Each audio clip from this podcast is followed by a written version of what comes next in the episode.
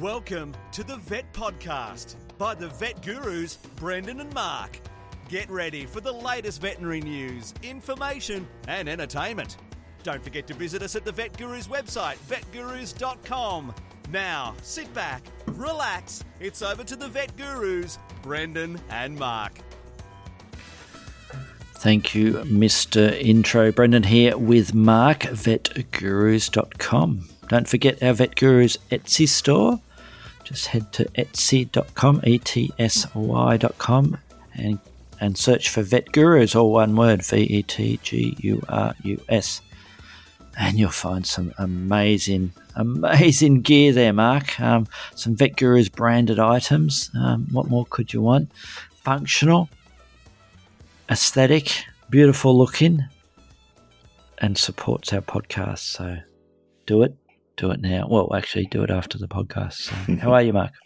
I'm wonderful, Brendan, and I, I do um, uh, when you first proposed the Etsy store, I thought, oh, there's going to be a lot of crappy gear there, and no one will go there. But um, the stuff is actually really good. Um, i have bought some stuff for myself and some gifts, and I'm going to visit again myself. But I don't want us to be the only people buying there, Brendan. I don't want it just to be you and me buying stuff. We need some other people to suit up.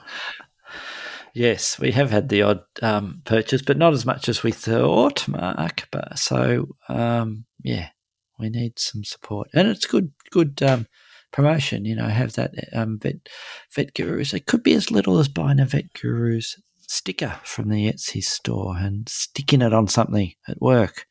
slap it on the back of your slap it on your laptop at work, Mark, and uh, promote vet gurus. So you've got a little bit of news. You've been having some um, animal troubles at home, have you? I do. I do. Um, uh, we have, um, as well as you know, uh, the pets. Uh, I've got some frogs and turtles, but we have cats, three cats, um, and they're mm, getting up into their senior years, and as they are wont to do, um, one of them uh, slipped into diabetes. He's uh, he's a black and white cat who goes under the moniker of Mr. Pink because he showed up covered in pink spray when we first got him 18 years ago.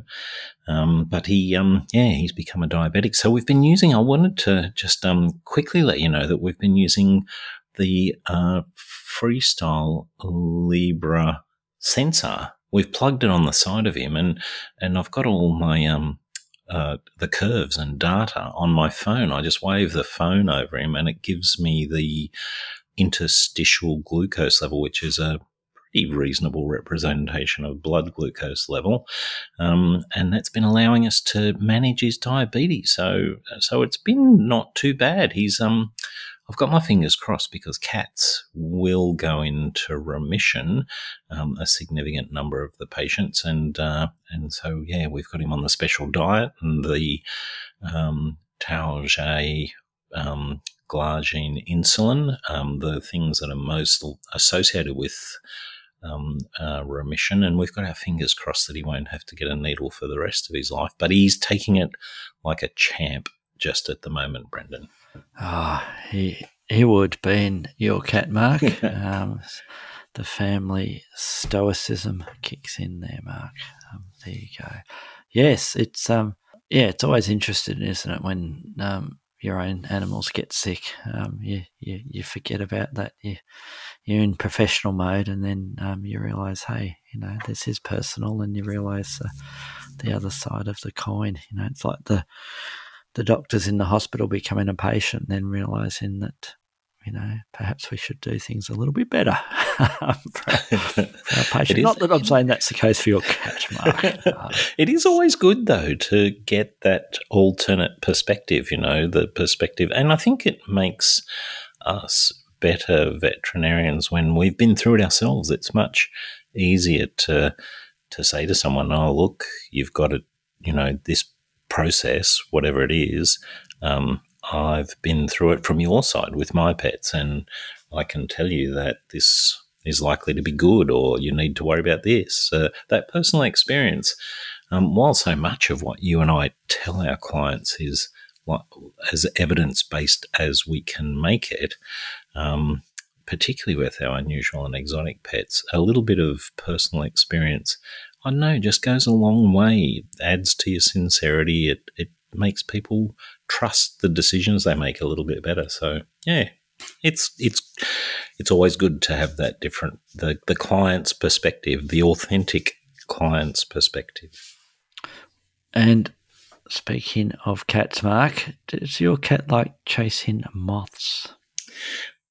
Indeed, they all three of them are a little bit um, insect focused. They're indoor cats and they're in a run, so um, any insect that's foolish enough to be attracted to the lights will have a little bit of a battle on their hands, and that's a worry, Brendan, because some of those insects are the topic of my first news story. Some of them are bogong moths, and we all know, well, I hope we know that um, uh, the bogong moths are, are well, exceptional insects in many regards. They um, emerge uh, from subterranean feeding up in the plains of the western, uh, subterranean uh, pupation in the plains of western Victoria, northern New South Wales, and southern Queensland.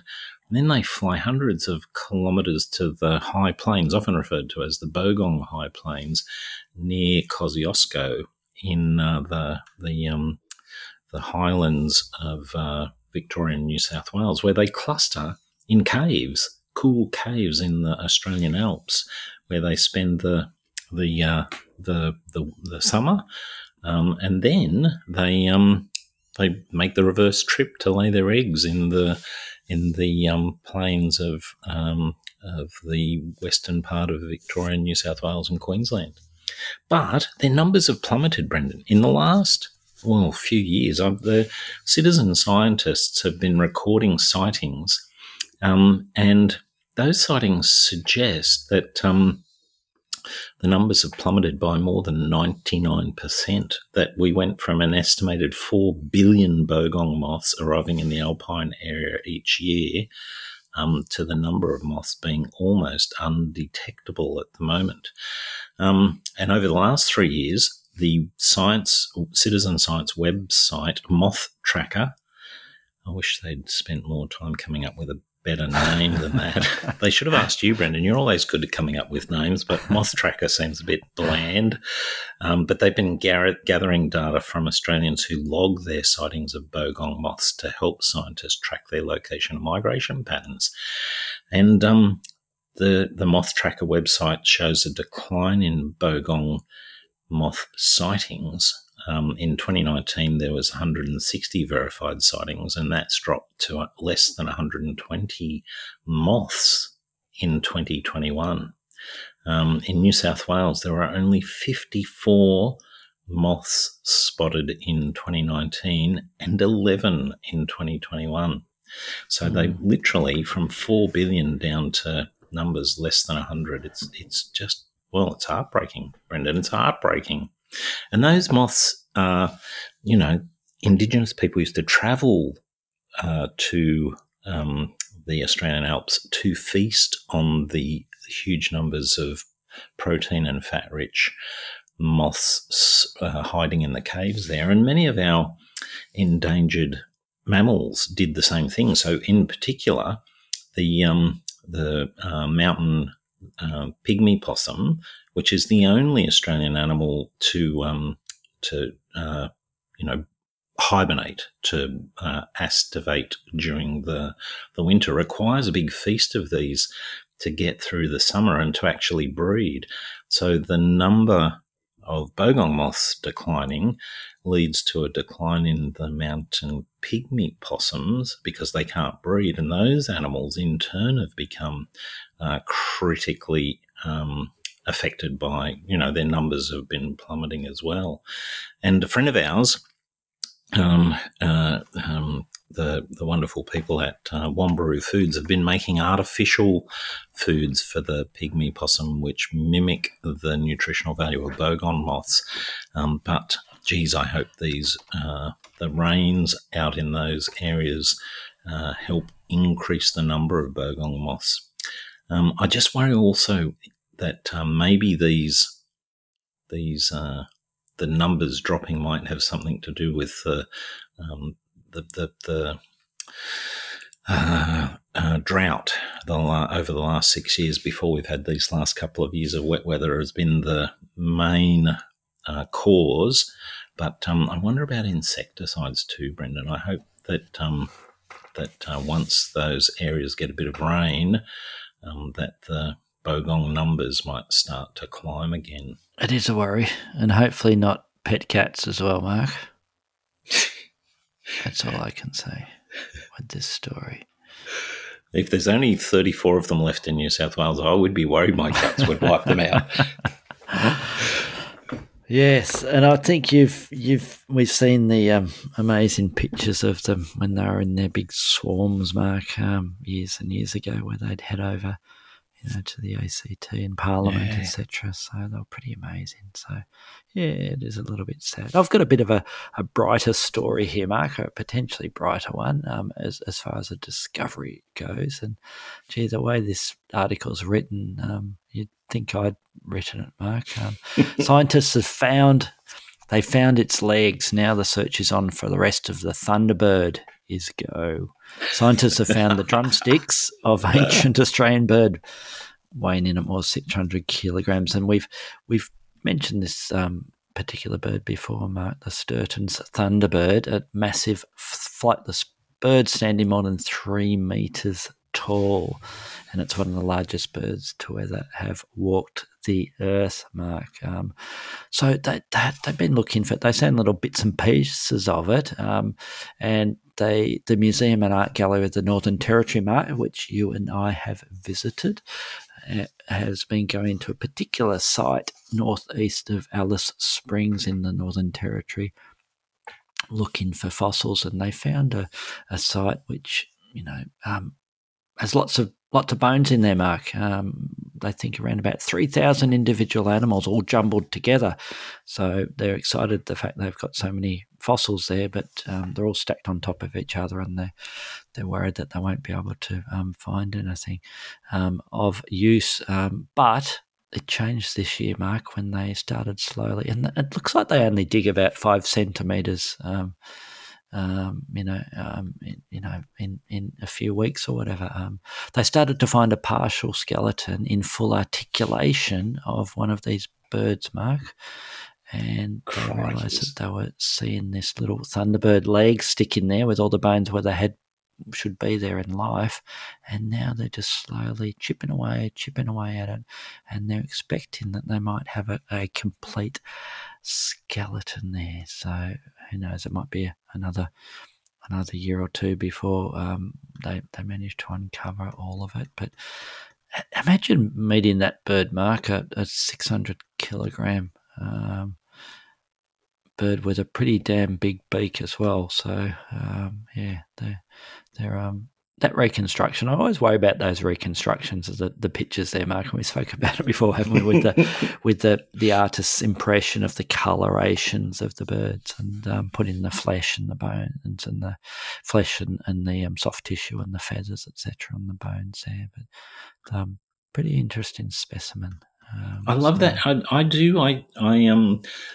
There's a whole um, subgenre of my Twitter account, which is associated with paleo art, um, where people, um, like you said, uh, try and apply the best science to the findings they get so that they can generate a lifelike image. And um, geez, it's fascinating to see what they come up with um, you know, given the relatively, maybe sometimes very small amount of data they're working with.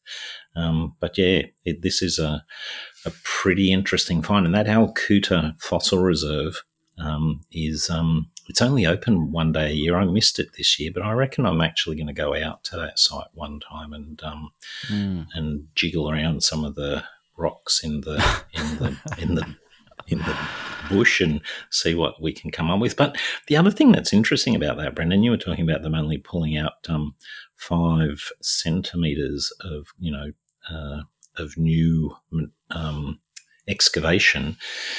But when we were out that country, and there's like I don't know five or six um, uh, fossil fields that you can visit out in Western Queensland and the Northern Territory, and they all have much, much more material than they. There's huge amounts of material stored in warehouses. It's a bit like um, Raiders of the Lost Ark, where everything's bound up and put away, waiting for someone to do the research on it. Um, so, so much more. The exciting bit is excavating it and finding stuff, but it takes painstaking work, years long after each bit's cut out, before they can, um, you know, make adequate scientific use of it. So it's not a surprise they only do a little bit of um, digging each year because they've got so much to work on. Yes. Well, I look forward to you sending some pics from your little dig there, Mark, and finding the drumsticks of. Um, of I just I, I sent I've just sent you the picture of me meeting. Um, uh, oh, you have too. Yes, and I can see it was well within um, COVID times there with your mask on. Yep. Well done. Um, you you don't look dissimilar from, from the animal behind you. uh, excellent. Yes. Very good. Okay, let's jump into our main topic this week, which is me quizzing you on a common condition you would certainly see in practice, Mark. Pododermatitis in birds, foot problems. Very, specifically very common. the underside of the foot mark.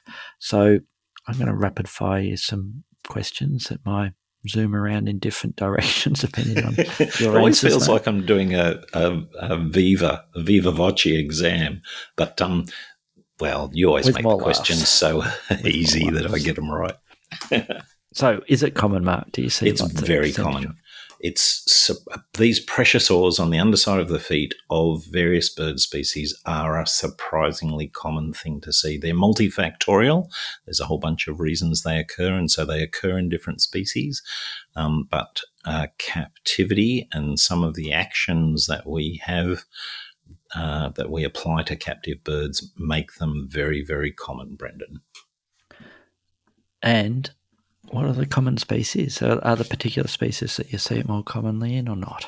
Yes, there definitely is a uh, bit of a little bit of a pattern um, that heavy bodied birds um, do seem to be uh, predisposed to this. So we the, the, the, sort of classes of birds I think of uh, definitely birds of prey um, larger birds of prey, um, but birds of prey in captivity, um, they definitely are one group that we worry about uh, pododermatitis, bumblefoot.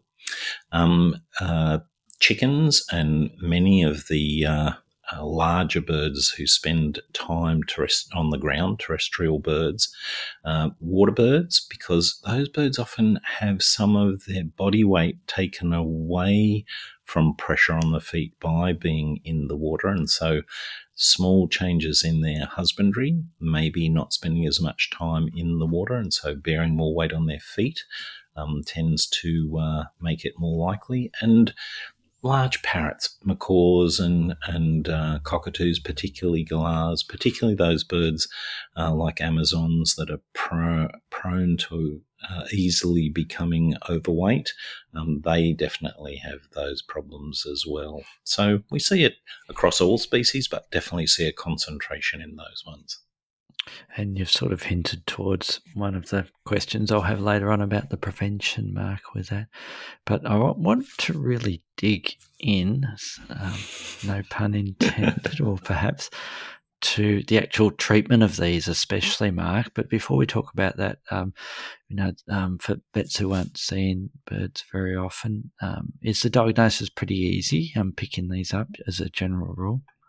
Yeah, it generally is, and and it is one of the things that I think it's important to during your normal physical exam um, to make sure you examine that uh, plantar aspect of the feet. Now, obviously, once the disease becomes severe and the feet become painful and the birds won't weight bear on them, um, and particularly once it gets to the stage where there's a different shape. The feet get swollen or puffy or erythematous, the color changes, then that diagnosis is relatively easy to make. But in the early stages, you might just, uh, there might be nothing visible in the perching bird. The changes in weight bearing might be ablated by the excitement of being in the veterinary hospital, and so you don't notice a lameness. Um, and the birds, um, until you turn them over and look at the plantar surface of their feet, you might not see anything. But when you do, you'll see the loss of the papillae. The feet will look smooth in particular areas. They might have cracks in the early stages, um, and there might be um, subtle areas of erythema um, and um, and even some erosion of the surface uh, epithelium. And identifying that earlier makes it much easier to deal with. So obviously, a lot of these will be brought be seen fairly readily because they are advanced, and the client is bringing that patient in because my bird has a sore foot. Exactly. But you stress a really important point there in that examining the underside of those feet should be a part of a general clinical examination of any bird that comes into the clinic, Mark. How do we do that? How do we do it?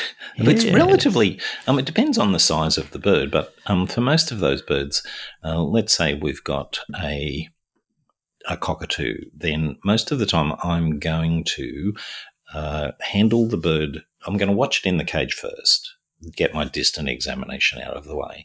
But then when I have the bird in hand, I'm probably going to restrain it in a towel to start with. And I'm, it's very important with those birds because they often have a uh, you know, a very emotional relationship with their owner, it's important to warn the owner that you're going to restrain the bird, that there may be some vocalization associated that with that, depending on the nature of the bird. Many birds, many of those cockatoos and macaws will be accustomed to that gentle handling if they have good owners. Um, and I literally do roll them onto their back. I try and take the towel away from their feet. In a big bird like a macaw, I might have someone help me to direct the feet to me. Yeah. Um, and, uh, and the birds will, you know, particularly when they're upside down, um, most birds will try to reach out and grab things so that they'll be moving their feet, um, exposing the plantar surface. And with a little bit of magnification and light, you can get a very good view of what's going on there. And of course, once that's happened, uh, I particularly if I have an extra person there, I will palpate those areas and see if I can feel any differences in texture or um, the degree of movement of the feet. You're the extra person is there because very often with those birds, you will get grabbed by the feet. Uh, the birds grabbing you with their feet, um, and um, and you sometimes need uh, an extra pair of hands to disentangle yourself from the the feet. So, um, but just a good look with the bird upside down, I suppose, is the short end answer, Brendan. Okay, we flip the lid. We flip the bird. so I said we're going to concentrate on the surgery, but uh, just just briefly, do you want to mention what other sort of diagnostics you'd consider doing before you jump in and, and cut open that, yeah. um, or, or or or the ones that you don't don't jump into surgery and, and treat medically. What um, broader thing, things are you going to do um, for that patient when you see those sore feet, Mark, um, and why? You really need to make an estimate of the uh, once the surface has become eroded and bacterial contamination of deeper tissues occurs, you need to make an assessment of the extent of the depth of that uh, erosion and infection. And you need to do that because the extent of that damage is a pretty good indicator of the likely outcomes. In the most, there are published um, uh, uh, what's the right severity scales, um, and uh, they generally run from uh, one to five. Um, are, there's some slight differences between species in some of the published scales, but essentially five, the most serious ones, the the uh, external lesions are associated by severe osteomyelitis, um, and there's a significant loss of the pedal function, and those those findings, if you don't take a radiograph and you have a severely affected one, um, and you're not those ones that are in uh, the most severe category, they're you need to talk to the owners about humane euthanasia because the chance of a successful treatment is very low with those ones that have significant osteomyelitis. Yeah. So let's jump into the well let's let's separate it into which one would you consider just medical treatment and why and and what is that? And then we'll jump into the surgery. Well it's a little bit of a um, like the problem itself you have to assess uh, some of those m- multifactorial predisposing factors. So for relatively you know i've seen it in cockatiels for example those birds lorikeets commonly get it. Those birds are not generally big bodied birds. And so, um, if you have a stage where there's some infection, sub- subcutaneous tissues are affected, um, there's visible swelling, um, but the infection hasn't gotten past that uh, uh, dermal layer, the, the dermis underneath the epidermis, um, then you could treat that uh, um, without necessarily going to surgery. And it would involve pain relief. It would involve uh, some topical dressings, maybe. It uh, definitely would involve antibiotics and also uh, some uh, changes to the perch structure inside the cage. So it's uh, not applying the unique pressure point on the foot. So we might wrap the perch in neoprene rubber um, so that there's a soft surface for that foot to rest on, and then make sure it's cleaned regularly. What's the chance of a bird chewing on that sort of oh, Depends on the species, but it's pretty good if it's a parrot. But the good thing about neoprene is that um, it's non-toxic, and um, if the the troublesome parrot does ingest a little bit, it's generally not going to be a problem. It's not going to be something that um, compromises its. Uh, it, you know, they tend to break that stuff up into relatively small pieces when they chew it, and uh, um, most of the time, they drop most of it on the ground, um, but what they ingest tends not to be a problem. Good. So let's jump into that surgery, Mark, that I've been waiting for. been how, how aggressive uh, do we get with these, um, with the surgery? Is it a, do you need to be bold with these? And, um, you know, how, how deep do we dig? How far do we go with them? You know, what's the tips and tricks you have for this? Well, I think my main tip is that it is good to be a little bit bold. There's going to be some blood, but you, to get these to heal, you have to remove all that dead tissue and give it a chance to granulate in with healthy tissue. If there is any uh, remaining necrotic tissue, remaining severely infected tissue, um, then that's going to predispose against a successful outcome.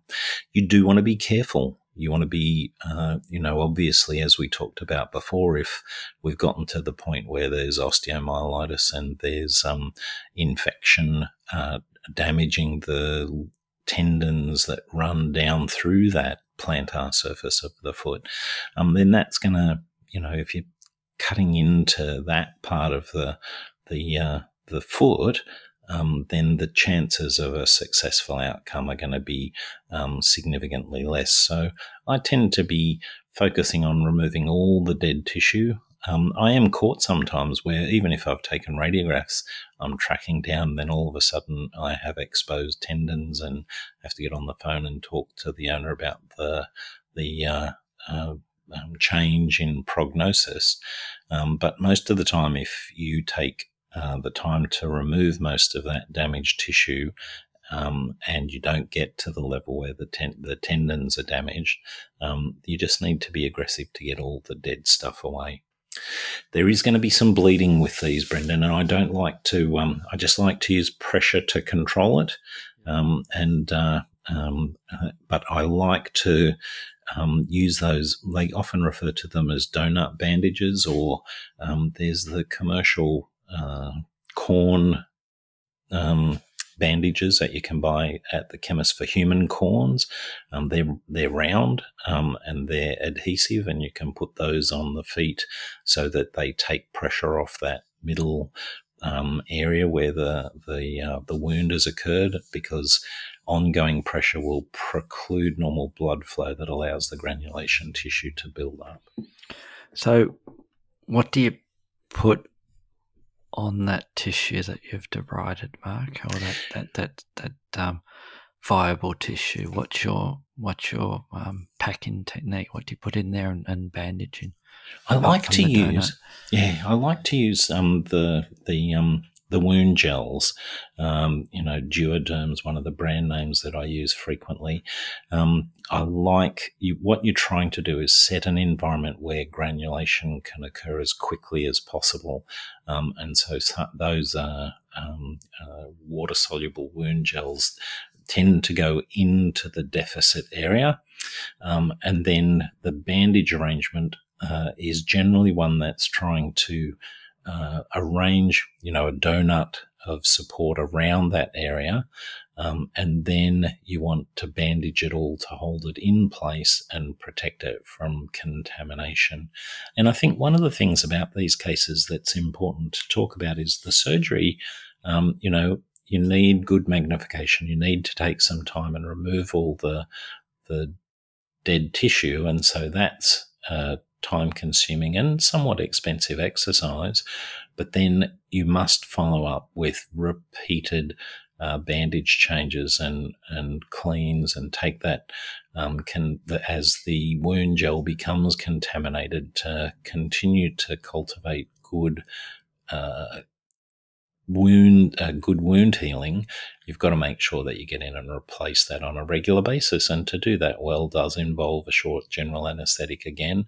Um, and sometimes this might take five or six anaesthetics over a three or four week period to get um, good healing underway. Sorry, I put myself off mute. How often is it bandage change typically?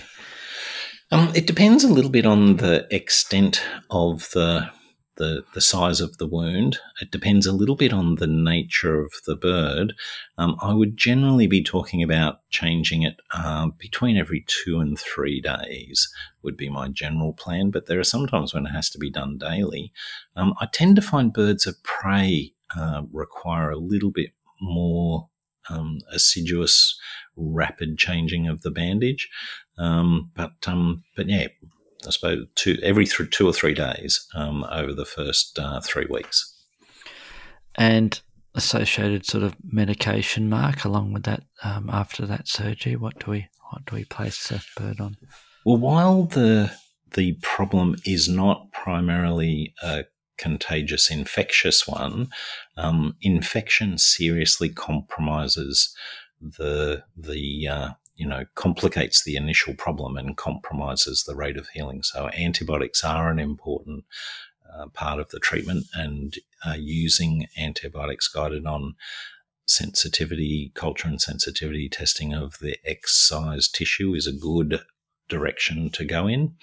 It's also good to, this is painful, and that's why the birds are often brought in because they're not using the, the foot to start with. They're holding it off the ground or the, uh, the perch all the time, um, and uh, and also the non-steroidal anti-inflammatories that uh, we would tend to send the birds home with have blood flow improving qualities, so that um, so that perfusion tends to be a little bit better uh, in the birds that have, for example, meloxicam is probably our first choice to send them home with, and uh, and those birds uh, um, don't feel as sore because of the analgesic and anti-inflammatory effects, and uh, and they they uh, have slightly better perfusion as a result. And it sounds like it's one of these conditions that the owner needs to be really keyed up at the start as far as that it's going to be a prolonged process and potentially not inexpensive as well, Mark. So uh, I presume you have a, a reasonable number of clients that may stop before the process has started, um, and or um, just just just are not suited for it. So um, I expect you have some clients that have birds with decent pododermatitis that, that you just feel that they're just not going to be able to go through with the whole process and you you maybe steer them towards euthanasia even with some of them.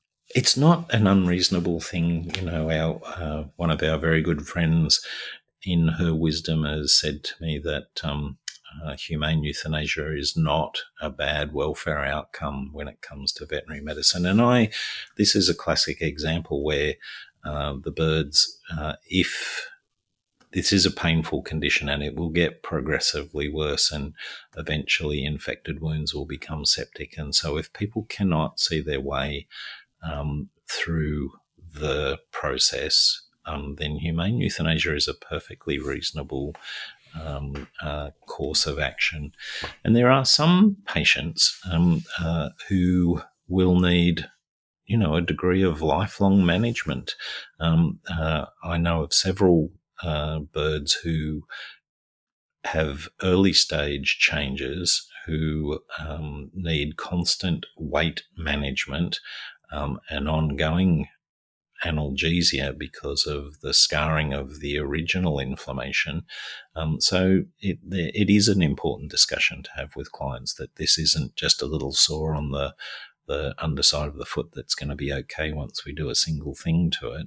Um, it's a multifactorial problem that uh, that may well have the best treatment in the world and still not have a perfect outcome. Um, so they need to be completely prepared for that possibility. Yep. And very briefly, prevention, Mark, you sort of hinted at diet with those overweight ones, but what other aspects do you really concentrate on to prevent pododermatitis in our pet birds? There's probably two quick points I'd make with that. The first one is exercise. Um, that sedentary birds are, as you mentioned, more predisposed to being overweight, but also they don't generate the same blood pressures that allow normal perfusion.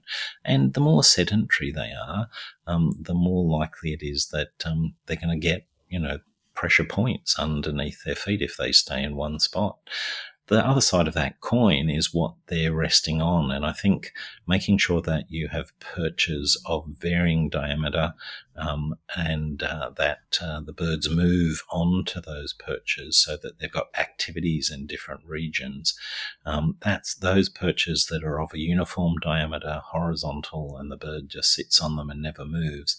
Um, their feet are not designed for those per- perfectly circular dowels and they will definitely develop pressure point problems. Um, so make for a variety of perches and keep the birds exercised, and that's going to make a big difference uh, to the likelihood that they develop bumblefoot as they get older. Preventative care, as usual, Mark. It ends up going around back to that in the end. Um, any final comments before we head out of here? I think that um, uh, the the take home message I would want people to take out of this podcast is to make sure they do that uh, physical exam. It's uh, really important to the earlier you get onto this, the the uh, the much more positive the likely outcome is going to be. And um, and certainly those severe cases that come into us, we do need to think about quality of life questions. Um, but um, make sure you do your physical, ex- your annual physical exam, biannual physical exam. Turn the birds over and look at the underside of their feet. Well put, Mark, as always. And with that, we are out of here and Mr. Outro Man's here, so we better go. Talk to you all next week. Thanks for listening.